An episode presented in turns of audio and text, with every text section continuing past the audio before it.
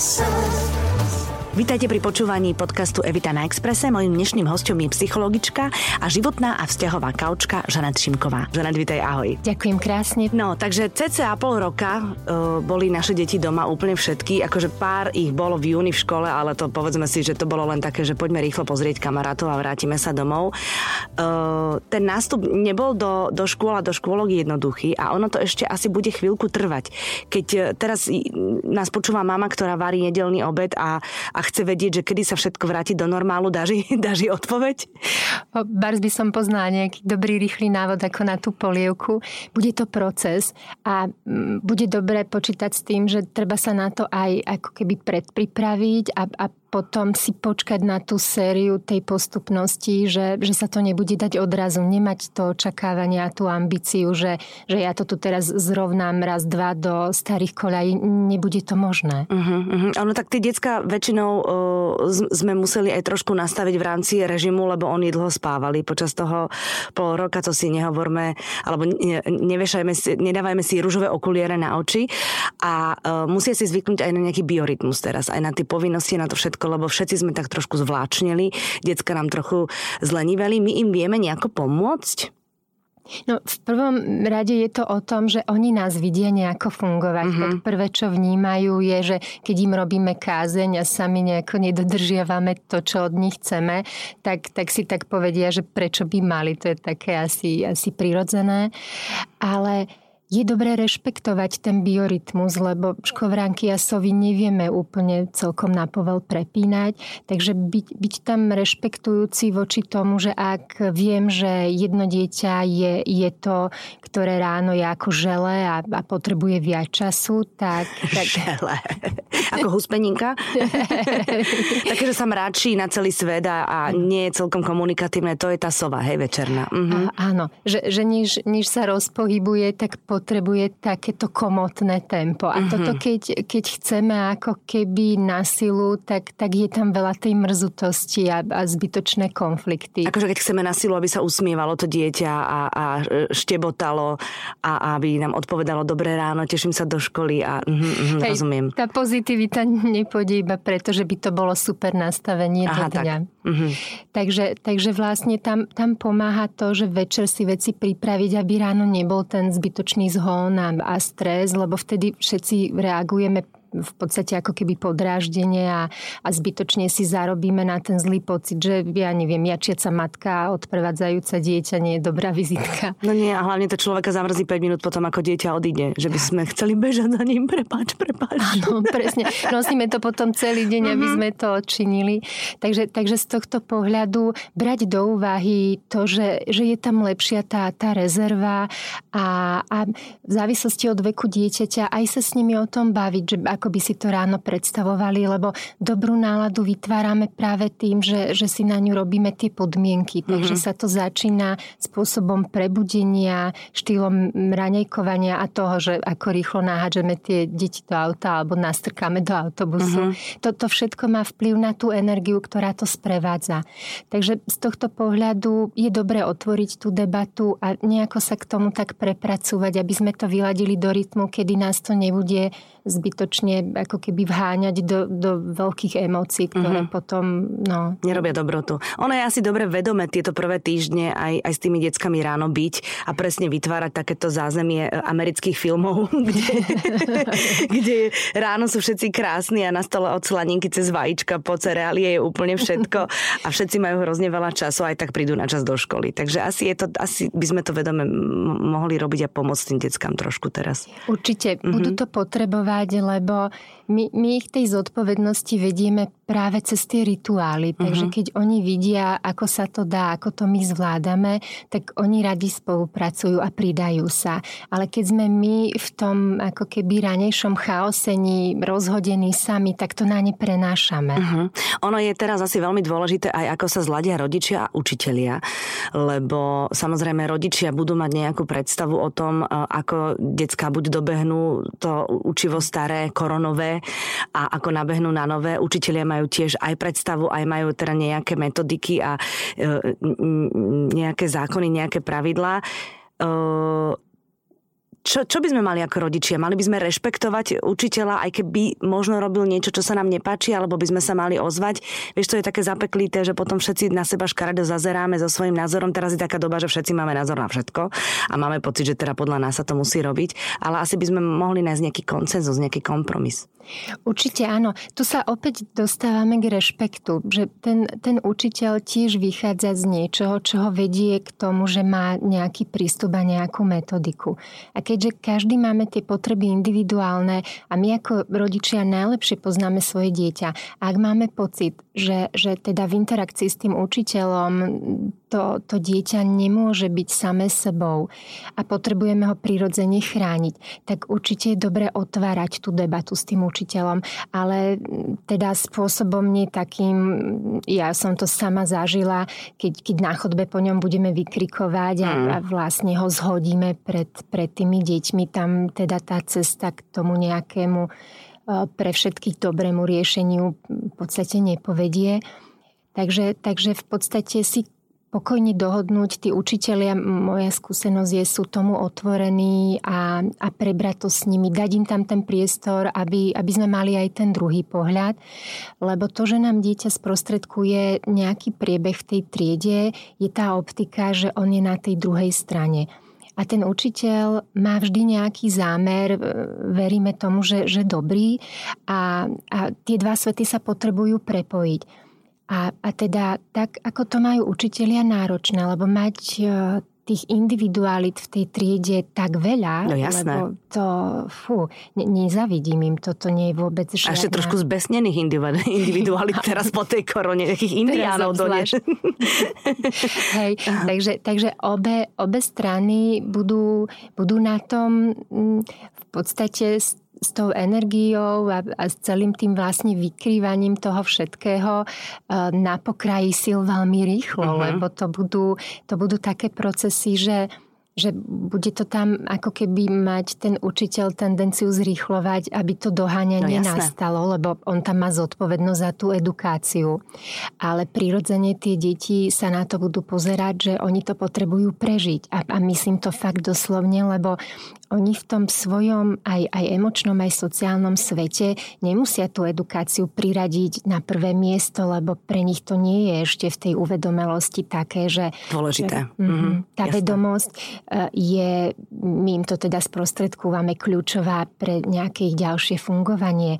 Ale ak oni nebudú v pohode, oni nemajú šancu vstrebávať to, čo sa im tam bude no, jasné. ponúkať. No veď vlastne decka sa tešia do školy na kamarátov, ale na učenie nie. To je klasická odpoveď každého školaka, ktorý, ktorý chodí minimálne na prvý stupeň, už tí piataci, šiestaci vedia, že sa niečo naučia, ale, ale aj tak to nepriznajú, že sa tešia na nejaké učivo. Koľko asi bude tým deťom trvať um, teda neviem, či sa to vôbec dá e, z toho psychologického hľadiska povedať, koľko im bude trvať, kým sa upracujú v úvodzovkách a zvyknú si na to, že aha, sme tu, zase sedíme na stoličkách 45 minút, lebo naozaj pol roka je veľmi dlhá doba, to nie sú dvoj, dvojmesačné prázdniny. Sedí, už aj napokon po tých dvoch mesiacoch to bol teda, teda dobrý Už učiteľky záber. vedeli, že proste prvé týždne budú na šediny, no a teraz? Áno, no bude to, bude to pre všetkých náročné, ale teda ja som v tomto taký idealista, zvládnutelné v tom, že, že my sme naozaj veľmi flexibilné tvory. To znamená, že, že ak, ak sa dobre nastavia tie, tie pravidlá alebo, alebo sa dobre odkomunikujú tie veci, tak, tak to pôjde tam len vytvárať to prepojenie je vlastne tá nadpráca na úvod a tá, tá adaptácia bude, bude závisieť od toho, Mm, ako, ako to tie deti majú v podstate za toho pol roka zažité. Tie, ktoré mali možnosť si ten rytmus nejaký udržať, že, že teda rodičia vyvíjali nadľudské úsilie, aby mm-hmm. tam ten... Ten 0,05%. tak tak tie, tieto budú mať asi teda také najľahšie. No. Mm. A, a tie, tie ostatné v podstate v závislosti od, od tých našich pre, preferencií, preferenciou myslíme to, čo nám je vrodené a blízke. Takže tie kinetické typy, ktoré predtým mali pocit, že musia krúžiť ako družica a obsedieť to, to stálo viac energie ako čokoľvek iné, tak tým to zostalo mm-hmm. aj teraz. Ale v podstate to je možno veľká téma mm, a teda to je taká, taká moja vec z praxe, ktorú rada dávam do pozornosti. Venovať pozornosť tomu mentálnemu zdraviu. Že ja vlastne, keď naučím tie deti odvádzať to prepetie, načúvať tým emóciám alebo respektíve vyznať sa v tom, čo cítim a prípadne o tom vo vhodný čas povedať, zľahčuje tú adaptáciu, lebo ja keď rozumiem tomu, čo sa so mnou deje, uh-huh. tak, to, tak to viem v podstate v tom priestore priestore pre seba vyriešiť. Mm, keď to viem verbalizovať ešte aj niekomu, kto načúva, tak je to super. Oh, to je ten, ten ideál. To je ideálny svet. No, to, to sa na našich školách asi moc netýka, nie? Tam na to nie je veľa času. Nemajú kapacity mm-hmm, tak, tak. pedagógovia. A v podstate, keď si vezmeme, nechcem to zjednodušovať, ale každý príde s tou energiou do tej triedy. Je to relatívne malý priestor a ono to tam začne vybrovať. Mm-hmm. A vieme, že, že negatívne emócie sú infekčnejšie. Oni sú s rýchlejším nástupom Raz, dva je jasné, ano. kto to má pod kontrolou. Čiže z tohto sa potom zrazu začne vytvárať taká tá ako keby energia tej skupiny. A tá skupinová dynamika, keď to odlečie niekde, kde už to ten pedagóg nevie mať pod kontrolou, lebo on je tam sám jediný. A, a teda povedzme si, no nie je taký multitalentovaný, no, aby jasné. to rozložil na 20 a viac. Ešte keď sa ráno pohľadal so, svojím, so svojou polovičkou, čo teda je normálne. Aj on je len človek a tiež ide s niečím do práce. No je to náročné rozhodne, ale uh, tam je máme ešte taký jeden jeden um, moment v tomto všetkom, že um, tá korona stále je medzi nami, stále sa o tom hovorí, hovorí sa o tom veľmi, veľmi intenzívne. E, deti to vnímajú nielen e, cez médiá, ale vnímajú to, že rodičia sa o tom bavia. V každej rodine je k tomu iný postoj. Sú postoje naozaj na obidvoch extrémnych hraniciach, potom sú postoje také, také tie uh, OK, že teda, že bude nejak, bude, budeme proste počúvať, čo sa deje. A to znamená, že aj s týmto všetkým tí deti prichádzajú do, do triedy aj so strachmi, s nejakým dešpektom, takže ešte aj toto vlastne tí pedagógovia pedagógovia musia zvládať. Sedí, to bude vlastne ako keby ten náklad navyše. No. A bude to tam niekde, niekde vysieť v tom priestore a opäť bude závisieť od toho, ako sa o tom budeme rozprávať. V ideálnom prípade na úvod si viem predstaviť, že by mohlo byť pre obe strany dobré otvoriť tú tému, a, a vlastne aj ten učiteľ si urobí prieskum o zastúpení toho, že, že koľko úzkostných žiakov tam má uh-huh. a ko, koľky to tak nejako berú prirodzene pod vplyvom rodičov, že, že v podstate nikde k tomu záujmu taký ten, ten že to zdravý, súčasť života mhm, postoj. Mm-hmm, na, na toho dnešného. Ale ja som sa rozprávala s jednou uh, pani, ktorá je psychologička a ona mi vravela, že predpokladá, že sa nájdu aj takí, e, také deti, ktoré majú sklon napríklad k šikane, mm. že budú označovať tých slabších, že ten má koronu, aby ich vylúčili z, z toho kolektívu a takýmto spôsobom ich šikanovali. A to je strašné. Je, je. To, toto je tá potenciálna hrozba, ktorú budú potrebovať tí pedagógovia niekde eliminovať. Mm-hmm. A už pri klasickej šikane je to takmer nemožné, lebo ona sa neodohráva počas vyučovania, respektíve už tam môžu byť len nejaké ako keby, že, že dozvuky. To znamená, že, že tak ako sa to potom deje na úrovni spoločnosti, tak tá zmenšenina je v tom kolektíve a on bude vlastne zrkadliť to, to správanie. Uh-huh. Takže prirodzene nájdu sa jedinci, ktorí, aby niekde zakryli tie svoje slabosti a svoje obavy, tak to urobia tým opačným spôsobom, že, že to budú projektovať na do tých iných. Uh-huh, uh-huh. Takže vlastne ten... No teda poviem ti, že v tých školách teda to bude náročné tento mesiac a možno aj ten ďalší, ale snáď, snáď všetko bude v pohode a budeme zase tam, kde sme boli pred rokom, keď sme ešte ani netušili, že čo nás čaká na jar. To by bolo úplne najlepšie, keby sa to všetko tak dalo do takých starých kolají budeme, budeme k tomu vedieť nejako aktívne prispievať, nie so všetkým pôjde hýbať, ale z pohľadu toho, že, že v podstate ten život je takýto, on nevie byť fixný a nemenný. Uh-huh. Takže vlastne pripravovať sa na to, že, že zmeny prichádzajú aj neohlásenie a, a prinášajú so sebou tú nepredvídateľnosť, je ako keby tá zručnosť, ktorej sa potrebujeme učiť. V psychológii tomu hovoríme reziliencia, čiže pestujeme si odolnosť. Uh-huh. Takže my keď deti naučíme frustračnej tolerancii a oni sa to vlastne učia práve od nás, tak je to výzva vlastne aj pre nás, ako im s tým pomôcť a ako niekde v sebe tie, tie strachové emócie dať do tej konštruktívnejšej polohy, aby nás to nestrávalo k tomu, že, že v podstate v tej kvázi panike my, my potom spôsobujeme tomu svojmu okoliu, že to musí vlastne ako keby vykrývať za nás. Uh-huh. A, a toto nie je celkom dobré pre, pre celkové to dianie, lebo uh, stačí pár uh, v kolektíve individuális, ktoré to budú chcieť ťahať týmto smerom a tým pádom to potom padá do tej jednej strany. Uh-huh. A bude to náročnejšie potom vybalancovať pre toho pedagóga. Ale Žanen, ja by som ešte chcela sa chvíľočku rozprávať o inom fenoméne, ktorý nám tu celkom prirodzene vznikol počas tých šiestich mesiacov, čo boli deti doma. Samozrejme, niektorí rodičia boli na home office, ale aj keď boli doma a museli pracovať, niektorí chodili do práce, tí deti boli v takom váku a mnohé nekontrolovateľne sedeli pri počítačoch, boli s mobilnými telefónmi a tým pádom tie sociálne siete fungovali oveľa dlhšie denne, ako to bolo predtým, keď bol ten režim. Ano. Máš už e, nejaké skúsenosti zo svojej praxe, že, že je to horšie, že prepadli tomu viac, alebo je to len taká teória, o ktorej si môžeme myslieť, že môže byť pravdivá? Určite to svoje dopady má. Minimálne to vidno na tom, ako sa mohla prehlbiť taká tá sociálna izolácia. Mm-hmm. To znamená, že dieťa nemalo potrebu niekam ísť. No ani si... nemohlo dlho, vieš. Áno, no? okrem iného. Mm-hmm. Hej, takže si vlastne cítilo mnohé tie tie sociálne potreby vlastne na diálku. A úskalie toho je, že, že je to také instantné. Tam tá emócia a, a vôbec celá tá, tá škála veci, ktoré potrebujeme prežívať naživo, lebo sme sociálne bytosti, nie je možná. Takže to veľmi skresluje to, to vnímanie a, a vôbec e, celý, celý ten repertoár tých reakcií sa potom zúži na to četovacie okienko, lebo pre nich je, je veľmi blízke to, že veď si to vypíšeme. Uh-huh. To znamená, že oni veľakrát tie, tie deti v závislosti teda od veku, ale strácajú ako keby tú prirodzenú schopnosť nikam len tak zájsť, komunikovať, byť v tom uvoľnený a otvorene o veciach hovoriť. Lebo to četovacie okienko znesie práve to, že je to vykuchané od tých emócií. Je to veľmi ako keby že pohodlné. Uh-huh. Tam sa aj dosť ťažko teda háda, lebo teda dobré, asi sa to dá, ale... Akože háda, ako, mm, hád, ako hádka, akože konfrontácia, áno. Uh-huh. Takže, no, takže, čo ja viem. Dá sa.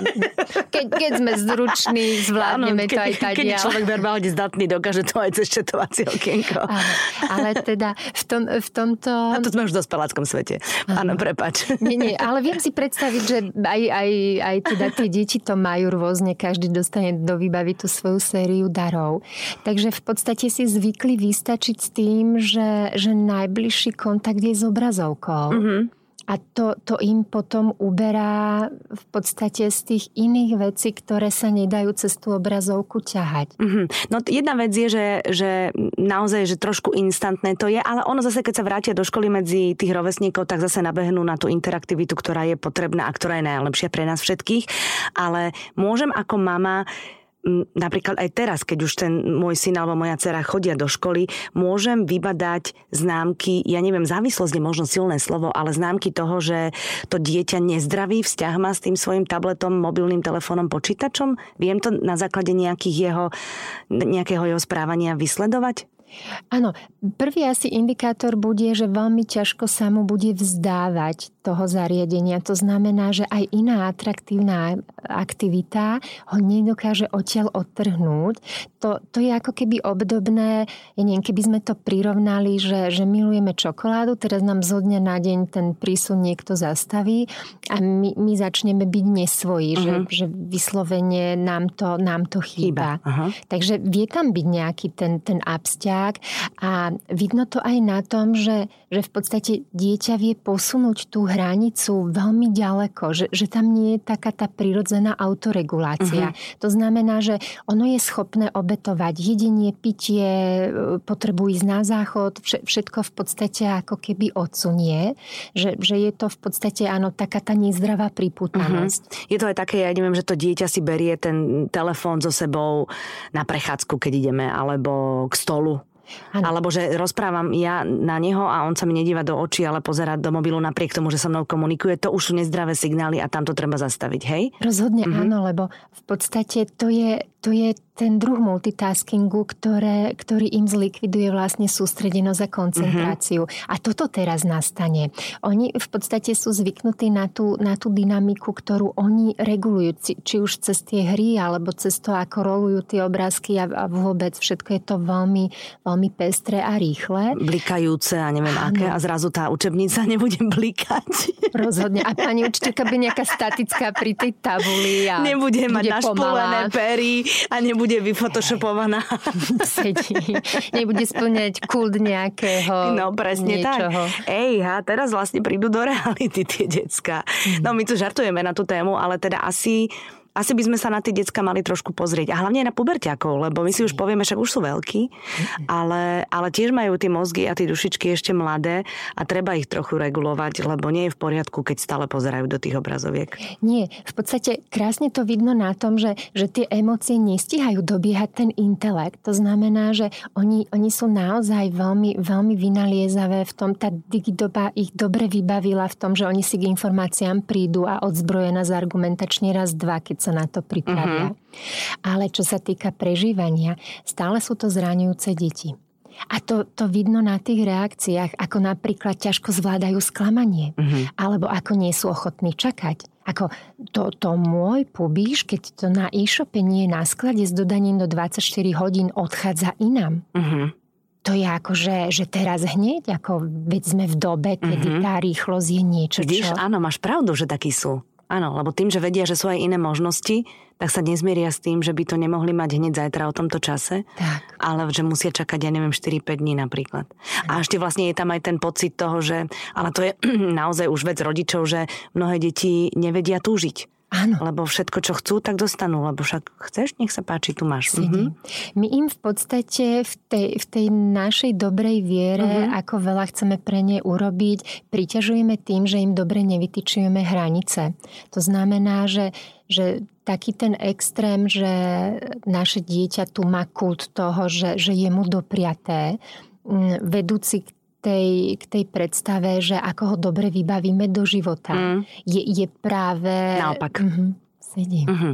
Uh, ako škôlkari myslí si, že uh, zvládnu toto všetko? Teraz narážam na to, že do škôlok sa všetko e, pripravovalo online. To znamená, že detičky boli úplne ochudobnené o to, že nešli do škôlky, nevedeli pani učiteľky, nevedeli pani riaditeľku, nevideli hračky, nevideli ihrisko. A zrazu teda tento týždeň sme ich zanesli do škôlky, kde, kde boli s ostatnými deťmi bez rodičov. Samozrejme, ja si myslím, že úplne všetky mami a všetci otcovia sa s nimi o tom rozprávali. To zase sa netvárme, že to bolo úplne že zo dňa na deň. Ale tiež to v tých dušičkách trošku zarezonovalo, lebo to bolo iné ako pri tých uh, ich kamarátoch, ktorí to minulý rok mohli si ohmatať ešte predtým, ako tam išli. Sedí. A v podstate toto je to, čo nám tá doba prináša, že, že niekedy sme ako keby rovno hodení do toho. Uh-huh. A opäť to bude závisieť ako veľmi sa vie dieťa cítiť bezpečne samo so sebou, lebo v tom novom prostredí bude potrebovať v podstate ustať to, že, že všetkého je zrazu veľa nového. A cudzieho. A cudzieho. Uh-huh. A, a to teda zalomcuje aj dospelákov.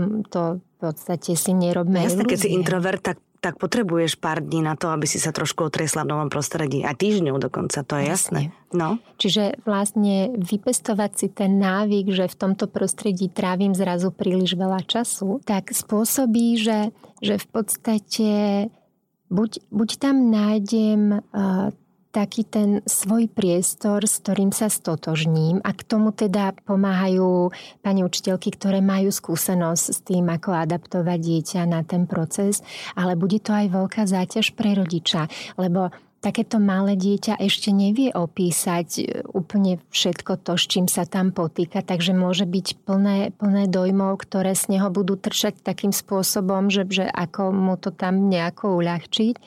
Ale tiež ako si dobre dieťa poznáme, tak vieme, že vieme mu pomôcť odventilovať to prepetie. On sa nejako, ten, ten malý tvor potrebuje tiež zbaviť toho, čo, čo tam pozberal. Uh-huh. Takže bude to od nás chcieť ten, ten čas po tej škôlke, zobrať ho na to obľúbené uh-huh. miesto, vytvárať mu priestor na to hranie, aj ten uspávací rituál, aby ono si vlastne mohlo tú energiu dotvoriť. Uh-huh. A teda áno, v závislosti od toho, že tie extrovertnejšie si ju tam zozberajú, ale tie introvertnejšie ju, ju tam, tam nechajú. Uh-huh. Ono je to asi, uh, ja ako mama úplne intuitívne a vôbec neviem, či je to dobre cítim, že v tých prvých týždňoch je asi pri tých školkároch dobre nerobiť si na na popoludnie a večer žiadne rodičovské a dospelácké e, plány, že len my dvaja, ale potom e, po tej škôlke byť absolútne k dispozícii tomu dieťaťu a vlastne ukázať mu, že škôlka je, je preto, lebo my chodíme do práce, staršie deti do školy, ale popoludní sme tu my rodina, aby to dieťa malo pocit, že sme ich neodložili, ale že sme s nimi. Krásne, absolútne súhlasím. Je to presne o tom, že my mu to bezpečie doplníme tak. a ono si môže v tom svojom rytme naďalej fungovať a oni sú schopné mm, veľkej flexibility, ale potrebujú k tomu tú podporu. A tú istotu, mhm, mm-hmm. taký ten majak. Ja si pamätám najstaršia, keď takto bola v škôlke prvé dni, tak e, celé popoludne potom bola na mne normálne nasosnutá, že len ma držela, len bola na rukách. A ja som bola taká zlaknutá, ale potom som pochopila, že vlastne ona si to len tak dobíja a potom to prešlo. Áno. No, takže, takže je to aj na nás, na rodičoch. Presne Rozhodne. tak. Mm-hmm. To, je, to je presne ten princíp, kedy očakávame, že skvelé dieťa samostatné odíde do, do školy a už v podstate my máme ako keby Voľno. tú úľavu. No, že... ale nemáme. nie, nie, nie. A, a toto je vlastne aj aj od tej rodičovskej autority veľakrát závislé, ako sa k tomu staviame, ako o tom vieme hovoriť a ako si postražíme napríklad to, aby sme nenaprojektovali do tých detí príliš veľa našich ambícií a mhm. našich očakávaní. Uh-huh. Nenatláčali ich do toho. Ja pozorujem taký ten fenomén tej čínskej matky kedy, kedy to dieťa má ten program e, s takým time managementom, že to... je to... čínska matka? To sa tak volá syndrom čínskej matky? Je, je, taká, mm-hmm. je mhm. taká zaujímavá kniha, ktorá, ktorá popisuje príbeh uh, huslistky, mm-hmm. ktorá zažila naozaj to veľmi nalinajkované, tvrdé vedenie k tomu, aby ona raz bola teda virtuóskou. Mm-hmm je to veľmi mocný príbeh, takže ja to zjednodušene Aha, používam mm-hmm. na, ako paralelu k tomu, že my keď sa fokusujeme na to dieťa tým prílišným uh, zaťažením ho, tak mm-hmm. sedí, tak ho v podstate ako keby oberáme o tú bestarostnosť, ktorá je tam potrebná, aby, aby príliš príliš skoro nezažilo tú, tú ťažkosť tých povinností, lebo v podstate od toho potom závisí ten postoj. My keď vlastne, to, to krásne vidno, keď tie deti vyletia z tej školy a, a tá sebarealizácia príde, ako si vedia povedať, že, že čo je vlastne to, čo chcú same mm-hmm. za seba. Mm-hmm. A ako veľmi v tom zohráva rolu to, že ten rodič vybral ešte aj tú vysokú školu. A potom je to dieťa celé stratené, lebo jemu príde, že OK, a čo z tohto celého je to naozaj moje. Mm-hmm. Mm-hmm. Rozumiem. No keď sa vlastne tlačí na ich výkon v škole a potom ešte každý deň, keď majú jeden, dva krúžky, tak to asi by bolo, to je, to je veľa pre nás. Tak je, to, tak je to pre tie decka ťažké. Ono je asi dobre, keď sú aj doma trošku sa nudia a len tak si akože len tak sa povalujú, hrajú sa s hračkami a, a, a to nič nerobenie je dôležité pre tú psychohygienu. Sedí, absolútne. Mm-hmm. My to v podstate strácame, ako, ako je vlastne spoločnosť orientovaná na výkon, tak vlastne nič nerobenie je ako keby až prečin voči, voči tej výkonnosti. Synonymum niečoho zlého. Áno. A to je hlúposť vlastne. Je. Áno. Lebo my z hľadiska tej psychohygieny, ak nevieme spomalovať, tak vlastne prepalujeme tie svoje kapacity a to sa potom premieta do toho, že Okrem klasického vyhorenia, ktoré vie diagnostikovať lekár, je kopec tých vyhoretí, ktoré súvisia s tým, že už ma nebaví to, čo ma predtým mm-hmm. náravne naplňalo, prichádzam o radosť. A to sú veľmi ťažké krízové stavy na to prežívanie, lebo ako ráno naskočím, keď nie je nič, čo by mi prinášalo nejaký pocit zmysluplnosti. Na nič sa neteším, lebo je toho proste veľmi veľa a všetko je ťažké a každý odo mňa niečo chce a ja chcem vlastne niečo úplne iné. Áno, áno. A v poslednom štádiu spať chcem vlastne iba. Tak, a uh-huh. unikám. Uh-huh. Alebo je to, je to často vidno na tom, ako veľmi vzrástol po, uh, počet uh, užívania rôznych tých psychofarmák uh-huh. alebo, alebo extrémnych športov, adrenalinových kde v podstate hľadáme ten spôsob, ako to napätie odviezť zase len rýchlo, aby, uh-huh. aby prišla tá úľava. Takže vlastne čakáme na ten víkend ako na spásu, aby sme tú, tú stratu v úvodzovkách toho, čo, čo všetko musíme, vykompenzovali tým, čo všetko môžeme. To znamená, že, že v podstate ako keby si naordinujeme takéto zotročenie do toho, že toto všetko musíme obsiahnuť, aby sme teda naplnili zase raz nejaké očakávanie. Očakávanie niekoho iného, ale na, mm, áno, no to, tam je to už potom, že, že čím človek sa skôr uvedomí sám seba, tak tým je to lepšie a jednoduchšie. Ono to tak je. Žanet, úplne na záver, veľmi praktická otázka, podľa mňa, ktorá uh, je veľmi dôležitá, je detský spánok. Uh, je školský rok, to znamená, že uh, prázdniny, kedy sa chodilo spať lárom, fárom, na to už môžeme zabudnúť. Kedy je dobré, aby školopovinné dieťa ono samozrejme, že ten vek je všelijaký, ale aby zaláhlo tak, že proste už ani mobil nebliká, ani nesvieti, že zavrie oči a spí. Opäť teda od, od toho biorytmu dieťaťa bude závisieť. V ideálnom prípade minimálne hodinu pred spaním tam tá blikajúca obrazovka už, už dávno nie je. Uh-huh. Pomáha rituál pred, pred zaspávaním, že, že učíme sa deti vlastne ako keby na ten spánok nastavovať spôsobom, že im vieme porozprávať napríklad o, o vďačnosti alebo o tom, aby si ten deň tak, tak pozitívne zrekapitulovali, aby tie myšlienky, ktoré prejdú do spánku, boli skôr pozitívne. Mm-hmm. A to, čo pre spánkový rytmus platí, je tá pravidelnosť. Takže Ideálne o tom istom čase každý aha, deň aha. Sa, sa deje to, že ja sa na ten spánok chystám a, a v podstate naň čakám s tým vedomím, že že teda je to, je to taký ten môj čas na, na oddych a regeneráciu, lebo ono v podstate tie deti to berú ako nutné zlo. Veď Čo je hrozné. Mohli My dospeláci sa tak tešíme do tej postele. A oni by mohli pregembliť celú, celú noc, noc, keby to no. bolo skvelé. To, to znamená, že im s tým pomáhame.